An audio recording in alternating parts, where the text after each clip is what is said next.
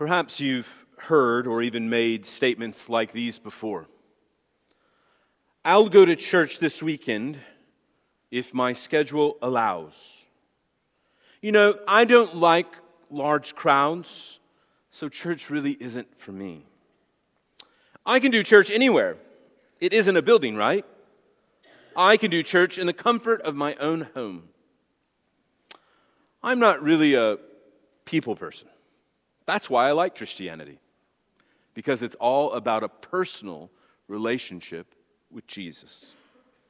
Jesus said, Do not judge, lest you be judged. That's why I don't go to church. All they do is judge you. Why should I join a church? I'm a part of the universal church, after all. Sadly, statements like these are ones we hear far too often people, and sadly often Christians, have missed the glory of the church. Now, why spend our time with the book of Ephesians? In fact, we're going to spend the entire year considering this letter. Why devote so much of the preaching calendar to this book? Well, it's because it is my hope that as a congregation, that even if you've been a part of this church for 70 years or more, some of you have, that your love for the local church would be rekindled. That perhaps if you are just a novice Christian, one who, you know, drops in and drops out, that if you drop it enough in this year, that we might spark in you a greater love for what God is doing in this church.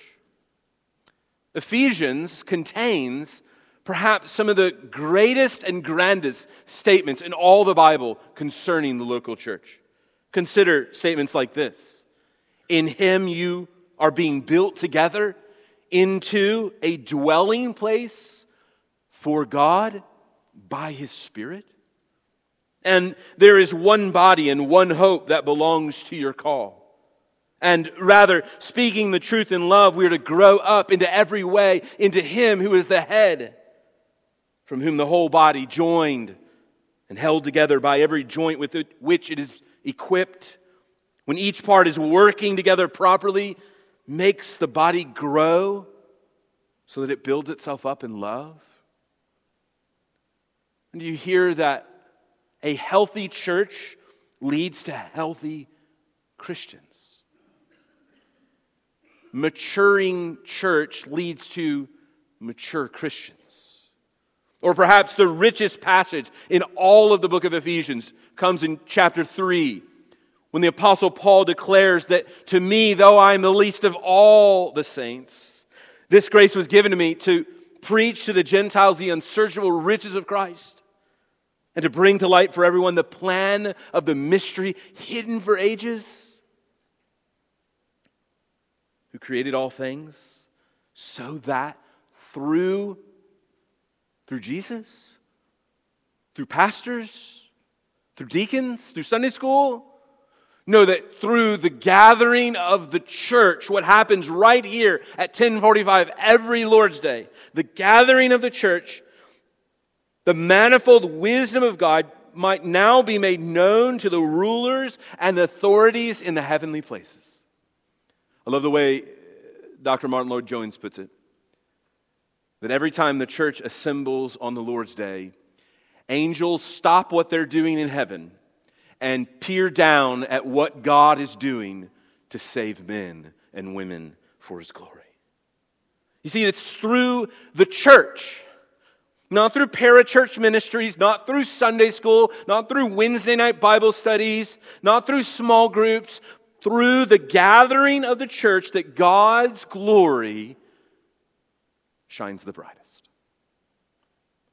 Friends, it seems that church should be on your priority column, not merely your convenience column in your schedule. God has designed the church to be a central aspect of what it means to faithfully follow Jesus. Now, to give us a sense of context as we begin a new letter, perhaps you've never studied this letter, perhaps this is one of your favorite letters, and you're just going to be so encouraged to hear sermons about it every week, and you'll use them to beat up others. My hope, rather, is that you would get to know God better through it. So, just give a sense of context. You heard a little bit of it earlier from Acts chapter 19. Paul here is writing a letter to a church in Ephesus. It says it right there in chapter 1. And he's perhaps writing not only to one church, but to many churches in the surrounding region of Asia Minor, what for us today is modern Turkey. He's writing sometime around AD 60 during his imprisonment in Rome. He writes a number of other letters during this time. Colossians and Philemon are penned, most likely during this same period. We know that because Colossians and Ephesians share many of the same phrases, though written for entirely different purposes. Ephesians, unlike many of Paul's letters, is not occasional. It has no really reason uh, specific issues. So it's not like Colossians in that it's, it's not written to fight theological error like he did in Colossae, or to correct a false gospel like he did in Galatians, or to correct sinful behavior like he did in 1st and 2nd Corinthians. This makes Ephesians what is called a circular letter. It was easily passed around the churches there in Asia Minor. In fact, you will even find in your Bible maybe a footnote that says that in some manuscripts the word Ephesians is missing. Well, that's not because it was written to a different church, that was because other churches just sort of inserted their name. So this morning we could easily just say, to the saints who are in Avon Park and are faithful in Christ Jesus. This general nature helps us really because it makes it more applicable to us. There's not a particular occasion that gives rise to it, but rather, this is part and parcel what it means to follow Jesus. This is what it means to be a New Testament church. It's a letter written to Christians living, as you heard in Acts 19, in a very perverse and sinful culture, not like, unlike our own. So, as much as we complain about the wickedness of the, the community or culture that we live in, uh, friends, this early church lived in one just like ours. While not having this particular occasion or unifying theme, uh, there are really three main purposes that Paul has taken up his pen to write to this church. The first is to encourage their faith. Uh, Paul wants to encourage them in their faith, to, to spurn them on, to encourage them to press on, to keep going. He wants to promote unity among them. Even Luke tips his hand, if you will, in Acts chapter 19 when he mentions Jews and Greeks again and again in that chapter. That was a real issue going on in Ephesus. There was a division among the Jews and the Gentiles. And Paul's writing and saying, Listen, you're one new people. You're not Jew and Gentile, but you're one in Christ. Perhaps we need to hear about unity this morning. And lastly, he wrote to exhort them to holiness. In fact, the latter half is taken up with them. So, friend, do you often struggle with doubt and anxiety? Do you struggle with doubt and anxiety? Friend, the book of Ephesians is just for you. Do you struggle loving others? Do you, do you struggle loving people who are different than you? Then Ephesians is for you. Has your growth in holiness stalled? Have you resolved in this new year to say, hey, I want to be more like Jesus? Then Ephesians is for you. Now, Paul has divided this letter into two parts. So if you have your Bible open, it, it easily divides into two parts. So chapters one through three is where Paul lays out the theological foundation that he'll build on in chapters four through six. So one through three and four through six are the two parts of one whole. And as Paul lays out in these early chapters, chapters 1 through 3, he has two big prayers, one in chapter 1 and one that ends chapter 3, that really brings together the whole as he prays that this congregation might know God better through his word. So, from our gracious calling in chapters 1 through 3, he transitions to how we live out this calling in chapters 4 through 6. This theme of God's gracious calling unites the whole. So God has called a people out of all of humanity to make them holy. One could summarize the whole letter in this way God has graciously called sinners by saving them through the death of his Son, so that they, that is, this people, might live righteously as the body of Christ for all eternity. In other words, he's created a people. And this people is identified in this letter as a body or the body of Christ. And this body, though was unrighteous, is made righteous through a process of we call sanctification. Friends, with all that in mind, the somewhat of a lengthy introduction, I invite you to turn to Ephesians chapter 1. It's found on page 976 in the Pew Bibles provided. If you do not have a copy of God's Word, let me just encourage you grab that, turn to page 976, and then when we're done today, take that Bible home and read it as our gift from you, and through it, get to know God better. This morning, we're going to consider just verses 1 and 2 of Ephesians.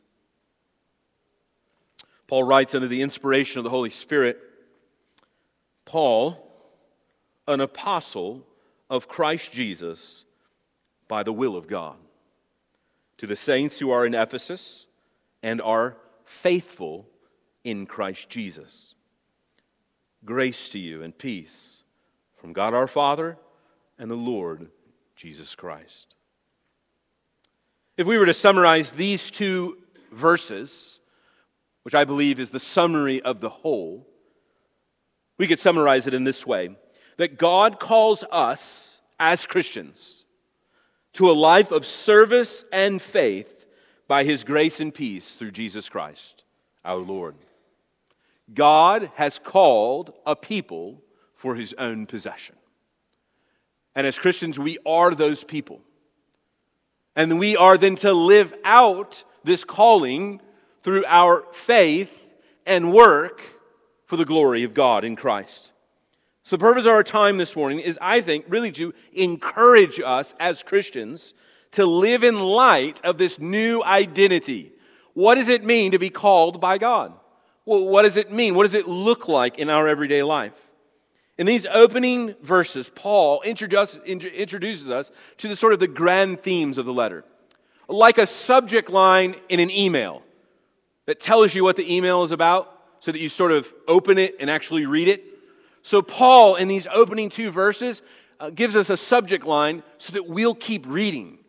Oh, this is glorious. This is good. I want to know more about what it means to be called by God into a relationship with His Son, Jesus Christ. So if you take notes this morning, Paul here lays out three elements to our new identity in Christ. Three elements. So if you take notes, there's three main ideas I want us to think about. Number one, you are submissive to Christ. In our new identity, it is marked by an element of submissiveness to the will of God. Secondly, you are united to Christ. And one of the great themes of this letter, as we'll see this morning, is our union with Christ. We are united to Christ. Third, you are reconciled through faith. You are reconciled to God through faith in Christ. So we're going to consider here this morning our submission to Christ, our union to Christ, and our reconciliation through Christ. So those are the three words submissive, united, and reconciled. Number one, verse 1 we see that our new identity is marked by submission to Christ, modeled through the Apostle Paul. God has called Paul to a life of service for his glory. Paul has not stumbled into this job. He did not sign up for this job. He didn't go down to the gymnasium uh, during um, free period and you know go by the booth and sign up there at the apostles' table. No, he was called by God. This was not a job that was handed down to him through some long family tradition. Nor has Paul earned this position through diligent study and prayer. Rather, Paul tells us right there out of the gate that he has been called by the will of God. That his job title was one assigned to him, not one that he earned. Furthermore, he tells us that he, who he works for, who his boss is, who the upline is. It's none other than Jesus. The Apostle Paul answers to one and only, the Messianic King revealed to us as Jesus. Now, what was the Apostle Paul's job? Well, look there at the verse. He tells us what his job was. His title was that of an apostle. He was an apostle of Christ Jesus. His job was to be a messenger of grace and to help build Christ's church through his apostolic writings. He was a messenger. Therefore, as he spoke, so Christ spoke. He was no different than our UN leaders. As, as our country sends representatives to represent our country, that UN representative speaks on behalf of our country, sometimes for good and sometimes for bad. And the message then that Paul delivered to the church in Ephesus was one of authority and power. Right out of the beginning, he wants to make clear to the churches in Ephesus and the surrounding region and to you this morning that the message that he has contained in this letter is a message none other than from Jesus. As one New Testament scholar often would say, that when we read this book, we should hear it in that distinct Galilean accent of Jesus because it comes with the same authority as if Jesus himself had penned it. And Paul here speaks highly of this office. In fact, later in the letter, he'll say this but that you are fellow citizens with the saints and members of the household of God, built on the foundation of the apostles and prophets the, the prophets in the Old Testament were God's spokesmen. The apostles in the New Testament, well, they were too, likewise, spokesmen for God. Paul's point is clear, and I hope you uh, come to wrestle with this that he, the Apostle Paul, has authority given to him by Jesus to speak truth into his church. When Paul speaks under the inspiration of the Holy Spirit, here's the point God speaks. When the Apostle Paul speaks under the inspiration of the Holy Spirit in this book, God is speaking. Paul also makes clear to his readers that he is a servant of Christ, a servant by the will of God. Notice again, he is an apostle of Christ Jesus. That phrase, we could flip it to be possessive. He is Christ Jesus' apostle. He works for Jesus, he answers to Jesus, but all of this is, again, by the will of God. Paul had other plans for his life, of course. He didn't want anything to do with the church. He hated the church. He hated Jesus. Uh, the apostle, uh, excuse me, uh, Luke in his gospel says that Paul was an insolent opponent of the church. What does that mean? Uh, he would have been characterized by many of us today as a terrorist. He terrorized the early church. He killed and, or had killed one of the very first deacons in the church. The Apostle Paul locked up as many Christians as he could. He hated Jesus. That was until he met Jesus on the road to Damascus.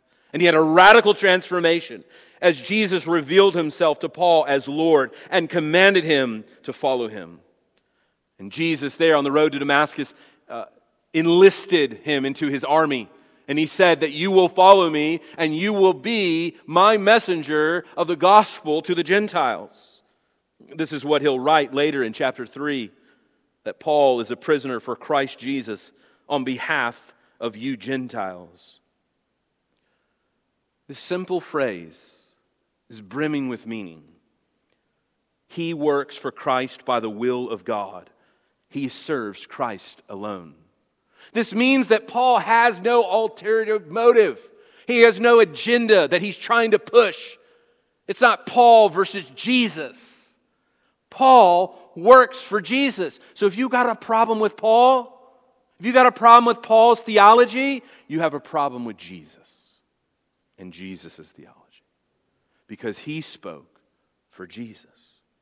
While our conversion experience is unlike the Apostle Paul, his life is a model, I believe, for each of us. He was a model of submission.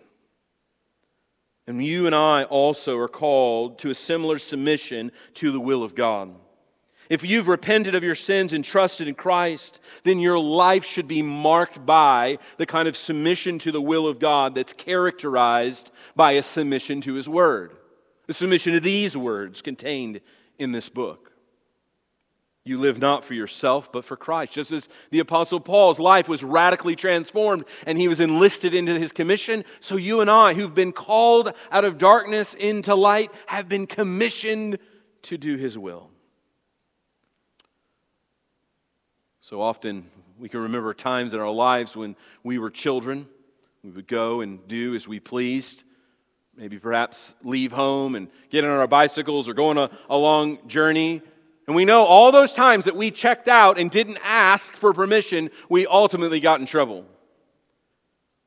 Here, the Apostle Paul makes clear that when God calls us, we do not get to continue to make our own choices, nor do we get to make up our own rules or go out and do it and live however we please.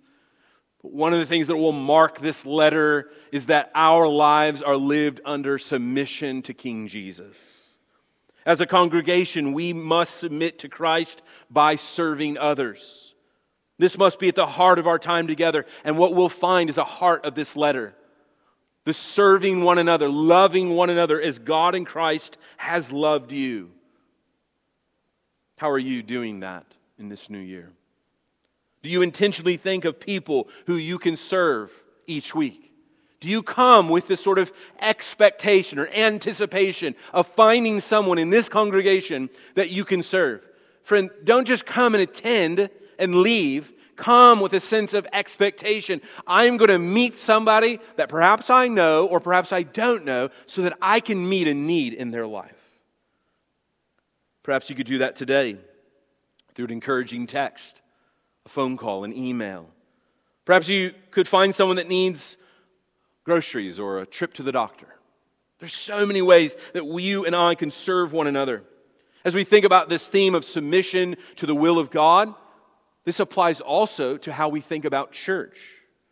As a congregation, we want to submit ourselves to the Word. This means how we organize ourselves as a congregation, as we organize the government of our church, how we do church, what we give ourselves to as a church.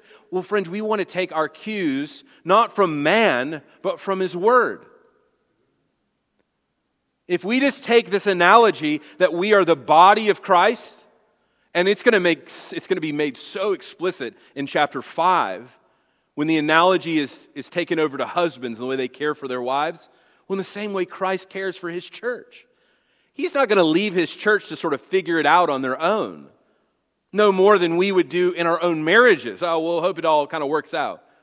No, it's intentional. And Jesus is intentional to help us understand what a church is and how and what we're to give ourselves to. We're going to think about that in this new year. Well, the point remains that as Christians, we've been called to serve Jesus. He's our Lord, He's our King. We do so by submitting. We see, secondly, in this second half of verse 1, that we are not only called to live a life of submission, but that we are united to Christ. I want you to notice two things here that Paul is writing to a congregation that have gathered in and around Ephesus. He says as much. Look there again. To the saints who are in Ephesus. What does that mean? Well, it means that they're Christians or saints who live in Ephesus. Wow. They're people. They're real people that lived in a real place, just like you and me. They were human beings that were born and had moms and dads and aunts and uncles and they had jobs and they had a culture that they lived in. There were things that were celebrating that culture and things that were despised. Ephesus was one of the largest cities of the known world. It was a, it was a massive metropolitan community. It was filled with all types of gloriously good things and terribly horrific things. The city was a, a center of cultic worship. In fact, if you're a, a student of history, you know one of the seven wonders of the ancient world was right there in Ephesus. It was a glorious city of worship. Emperor worship was at the central of the life in Ephesus. They would worship Caesar as God. The city was also a cultural melting pot. It was a pagan city filled with the typical licentiousness and sexual perversion that you would find even today in a modern urban environment. But despite all this rampant wickedness, despite the idolatrous worship of Artemis, despite all of the sinful sexual perversions, God was still at work saving sinners. The gospel was transforming lives. And with this cultural climate brewing in the background, Paul writes to these people and he says, Hey, yeah, I know things are a hot mess there in Ephesus, but you are saints. Paul's desire is to see this congregation grow in the knowledge of God and the grace that they have come to experience through Christ. Before he begins exhorting them to do anything, which comes in really chapter 4, he reminds them of who they are already. And he describes them in two ways. Now, Paul will use, and I'll, I'll point them out as we go throughout, parallelism, which just means that we have two ideas that complement one another laid in parallel. And look, look with me, you'll see them there. Saints in Ephesus, faithful in Christ. You see the parallel? Saints in Ephesus, faithful in Christ. These two aspects are their identity. They are first saints in Ephesus and faithful in Christ. Amid the sinful, pluralistic culture, they stood out as saints. Now, this word literally means holy ones it's used in the Old Testament to describe the nation of Israel those who are set apart, those who were saints. So it's not really just merely meaning the moral quality of them that they were saintly, but that they were set apart. They were called out of this, this sinful place in Ephesus, and they were identified as the people of God. They were the saints. But it also does have a moral component, doesn't it? That's often when you hear the word saint or holy one, you think of moral behavior. You think they're morally good. Note the importance of this idea that Paul is making. In the midst of the sinful world in which they found themselves, in midst of all the rampant wickedness around them, they were set apart to be holy. This is what he'd later exhort them to in chapter 4. He said, Walk in a manner worthy of the calling to which you have been called. Walk in a manner worthy of the calling to which you have been called. In other words, act like who you are. You're already this. You've been united to Christ. You've been made holy through the righteousness of another, this imputed righteousness. It's one of the great themes we'll think about in chapter 2 of the imputed righteousness of Christ. What it means to be un- united to Christ means that you, friend, who's struggling in your sin right now, if you have faith in Christ, you are holy. You're already holy. Do not grow weary of doing good. But secondly, he says not only are they saints in Ephesus, but they are faithful in Christ Jesus. And of course, these prepositions are so important to, to communicate truth. The word in there, you just sort of blink over in your Bible, you're like, ah, it's, learned about prepositions a long time ago. I don't remember what they mean. Well, here, what they mean is, is that to be faithful in Christ Jesus means to be under the rule and reign of Jesus. It means to be united to Jesus such that your identity is enveloped under his rule. You are marked by him as one of his own. Let me just give you a quick Bible illustration. If you grew up in Baptist, in Southern Baptist life, no doubt you were scared as a, as a young person. Perhaps even today you live in fear of one thing, and that is the mark of the beast.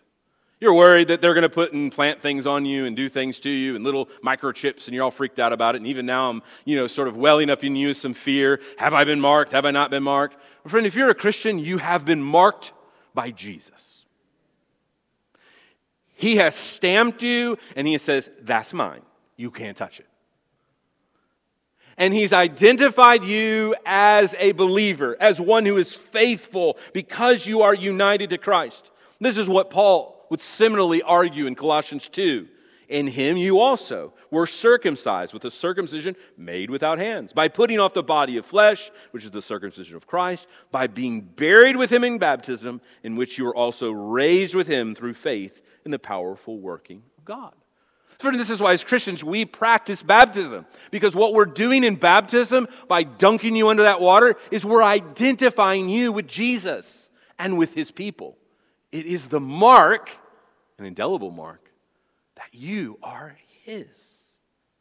You see, it's this second line in the parallel, the parallel statement that Paul makes here that fills the gap. How are we made holy? Well, we're made holy because of our faith in Christ. Because we have believed in Christ, we have received the righteousness of another. So it's not that we have improved our lives, made ourselves, cleaned us up, you know, started doing some good deeds, and then we are declared righteous. No, no, no. It's by faith we are made righteous through the righteousness of Jesus. And friends, this is not only true of them, but of us. See, as, as, as a Christian, this grand and glorious description is applied to you. This is who you are, friend. So if you are sort of struggling with doubt, wondering whether or not, you know, you've done enough, you can never do enough, friend. You do not need to die and then for the church to confer this title of saint on you. Christ has already conferred it. He has already declared it. You are a saint. If you have repented of your sins and trusted in Christ, friend, you are a holy one of God, set apart for His good pleasure. And friend, if you're not a Christian this morning, if you do not self consciously understand yourself to be a Christian, this passage is really a helpful reminder to you that we do not become saints by our actions. Rather, the Bible says that Christians are saints by degree of God. God confers this title. We do not earn this title. We do not earn the title of Christian. There's nothing we do that merits this. Not enough good deeds done in the flesh will ever confer to us faithful in Christ. Only the faith of another. Brothers and sisters, I just want you to look again at this preposition in Ephesus. And I make uh, much to do about this because we sort of live in a, in a, in a cultural climate where, like, the sky is falling. The sky is falling. Look, and, and please do, do not misunderstand me. I don't mean to diminish the perverseness of our culture. Our culture is really, really, really, really messed up, right? I mean, just watch one or two commercials this afternoon and you will get a palpable sense of how wicked we are and what we love. We are far from God, okay? As a nation, as a cultural people, we are far, far, far. We have, we've gone off the deep end, right? And so was, the, so was Ephesus. They were on the deep end. They were on the, the Sodom and Gomorrah level of wickedness. But yet, we are not called out of this world, but called to serve Christ in this world. So we can come and do our little holy huddle here and isolate ourselves from the rampant wickedness around us, or we can get busy living in the world and helping transform those in the world by calling them to faith in Christ. When's the last time you ever invited someone to church? When's the last time you like talked to your neighbor without complaining about them and said, Hey, why don't you come to church with me? Not so that we can impress you with how amazing we are, but so that you can hear the glorious news that God came to save sinners like you. And I know that because He came to save me, and I'm pretty wicked. See, friends, one of the glorious truths we see is that we have faith in Christ in the midst of rampant wickedness. God is still at work saving sinners for his glory. I want you to notice here also that this, this epithet, saint and faithful, identifies and unifies us as a congregation. Right? He doesn't say, you know, to all the, you know, Florida Gator fans in Ephesus, or all the Georgia Bulldog fans in Ephesus, or all the rich people in Ephesus, or all the white people in Ephesus, or all the Asians in Ephesus. Notice there's no descriptor like that. He says, to the saints in Ephesus. In other words, what unifies us and identifies us isn't all these peripheral things that often unifies us, but rather the gospel of the Lord Jesus Christ. We are saints and believers. This is what the the church should be comprised of. You see, the church is not comprised of seekers and those interested, but of those who have turned from their sins and trusted in Christ alone for salvation. That doesn't mean we don't have you know, seekers and sinners gathered with us. But those that we are identifying as First Baptist Church, Avon Park, are regenerate members. In fact, this is really Baptist only claim in church history regenerate church membership. It's our only contribution in the last 2,000 years. And as a congregation, this is why we are so judicious with our membership roll because of this verse and many others like them. Because the church is made up of regenerate people who have been called out of darkness into light. So, through God's gracious call, we receive this new identity. Not that we've earned it by moral living, but that it's given to us through our union in Christ. Like a parent on that glorious day when a child is born when a child is adopted, we, we put a name on them, we name them, we claim them as our own. That's mine. So also, God has claimed you and puts you, a name on you, of the family name. The family name is holy because God is holy. Well, lastly, and very quickly, I want to look at this last point, verse 2. We won't spend as much time because I'm going to uh, develop it much more in the, in the weeks ahead. But Paul, here in verse 2, gives us a blessing on the congregation grace to you and peace from God our Father and the Lord Jesus Christ. He desires for them to grow in grace and peace. Now, of course, these two words he's borrowing.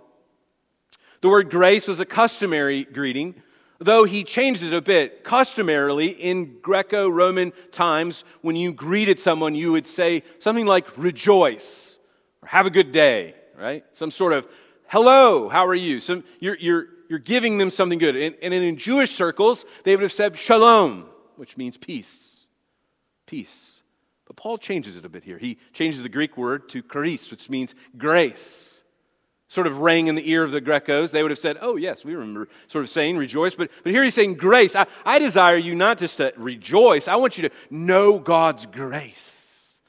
Friends, this is what he'll take up in chapter 2 to know the, the grace of God. Or even in the, in the subsequent verses, he talks about this grace that is being lavished upon us in all wisdom and insight, making known to us the mystery of his will, which he set forth in Christ as a plan for the fullness of time to unite all things in him, things in heaven and things on earth. You see, you hear even this aspect of peace. God is working to reconcile a people for his own possession through the grace of God, through the finished work of Christ. All these themes he's going to pick up throughout. And the point really comes to us is that salvation, reconciliation, is by grace alone, through faith alone, in Christ alone. This is the glorious gospel that we this morning celebrate and worship and even will memorialize as we remember the grace of God in Christ. You see, as Christians, we are a unique and sacred people in a unique and sacred position. We are recipients of grace. Not everyone is, but we have been recipients of grace. Therefore, if we are recipients of grace, Paul desired for them not merely to keep the grace bottled up for themselves, but to then be dispensers of grace, to share that grace. You see, our position is one of a humble position, not of pride. You see, if we rightly understand grace, then we rightly understand we are undeserving of grace. We've done nothing to merit it. It was by divine election alone that we have grace. And so, therefore, we give that grace to as many people as we can find who will receive it. And peace. Paul says that peace only comes through the, from the Father through the Son. Peace with God and peace with one another. Again, chapter 2 will be taken up with this theme of reconciliation, that we've been reconciled to God and to one another. What is glorious truth? Friend, do you have broken families in your life? Do you have, you have broken homes? Do you have people who are you know, unreconciled? Maybe even this morning, you're unreconciled in relationship with someone else. One of the themes we'll think about in chapter 2 is that God, from eternity past, has been working out a plan to unite all things in, in Him, in Jesus, things in heaven, things on earth. Lastly, I want to just point out very quickly grace to you and peace from, is the source of grace and peace, is from God our Father and the Lord Jesus Christ. Three times in two verses. I mean, just think about this. These are just a couple words. Notice the, re- the, the thrice repetition Jesus Christ, Christ Jesus, Christ Jesus, and then lastly, the Lord Jesus Christ. Three times in just two verses, Paul here has made an emphasis that everything that we are going to enjoy in this letter comes to us through Jesus Christ. You cannot have peace with God apart from Jesus. You cannot have grace apart from Jesus. You cannot have holiness. You cannot have faith apart from Jesus. You can't have any of this apart from Jesus. The point that Paul is making here is, is clear that Jesus is the eternal Son of God who has come to reconcile us to the Father through his finished work on Calvary's cross. This is why he'll say, for example, in chapter, chapter 1, verse 7, in him you have redemption. Look at it, verse 7. In him we have redemption through his blood, the forgiveness of our trespasses. Friends, you have no hope of forgiveness of sin apart from the blood of Jesus. What can wash our sin away? Nothing, nothing but the blood of Jesus. While this isn't Paul's main point here, it is a point that he'll take up later in his two main prayers, as we'll consider. Brothers and sisters, I think the response to this text is clear that we ought to humbly receive God's grace and peace through Jesus Christ. That through our faith in Christ, we have been reconciled to the Father. For the better part of two decades now, every year, two main manufacturers in America put out two products which the masses flock to.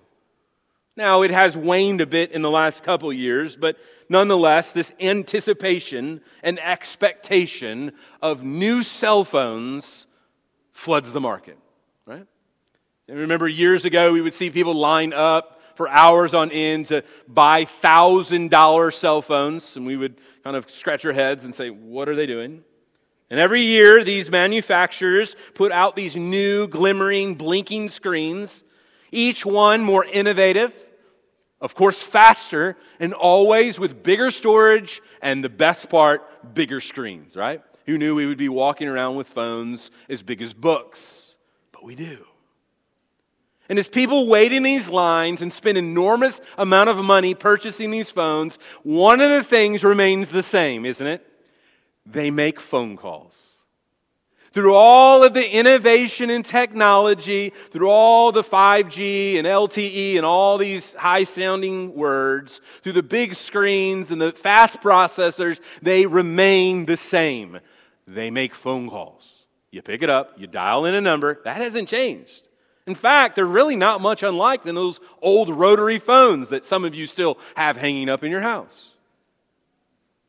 They make phone calls. You call people. You dial the number, and someone answers on the other end. They're the same. And sometimes we think about the gospel like that. We're just the same model, just upgraded a little bit. We're a little faster, a little smarter, you know, less sinful. We're really just the same thing. We're a phone.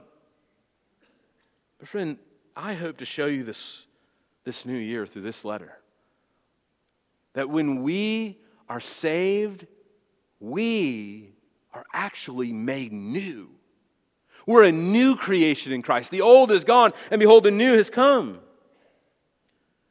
That through the gospel, our lives have been transformed.